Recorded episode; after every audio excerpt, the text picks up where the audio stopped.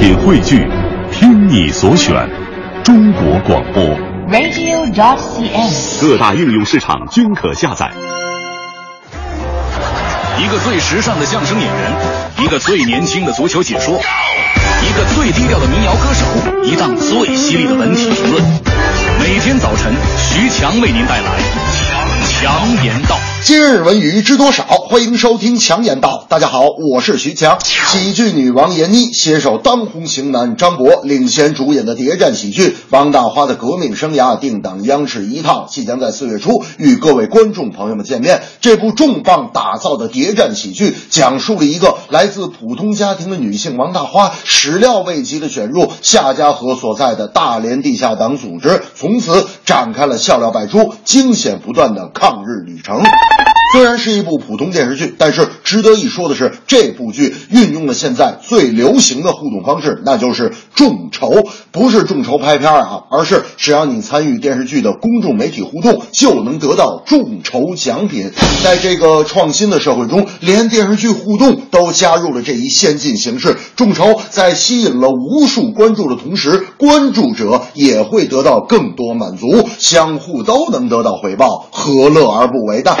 大明周末去做这个电台线下活动的时候，就唱了一首自己写的歌曲。唱完了以后，观众报以热烈的掌声。大明就说了：“呵呵呵，看来这首歌大家还是很喜欢的嘛。目前这歌还没有进棚录制，如果大家喜欢，我们就来做众筹。”观众一听，心说：“好啊，呵，这个你掏五毛，他来两分。”大明说：“呵呵，谢谢谢谢。”我说：“大明啊，您这个不叫众筹，您这就是卖唱来了。”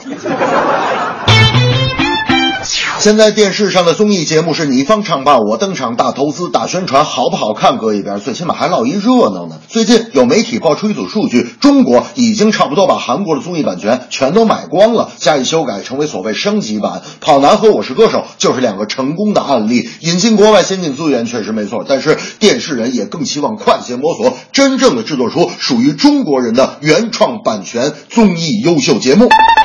我觉得引进韩国综艺节目会导致这种版权价格的虚高，综艺节目更该把资金和精力多放在原创和研发上。购买国外综艺模式绝对不是中国电视人的最终归属。在国内，综艺前进的道路需要的不是版权，而是制作。制作水平上去了，原创综艺就不会太远。俗话说，点石成金，而我们现在更需要的是点石的那个手指头。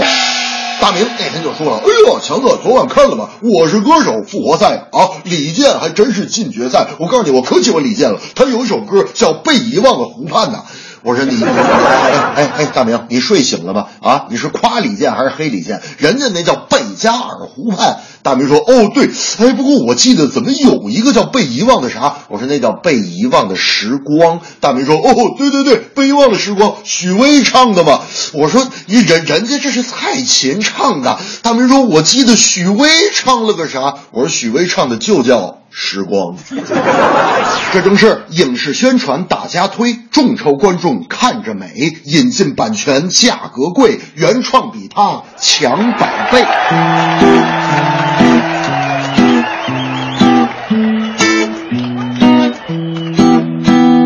王大花的革命生涯，观众每夜守候在家。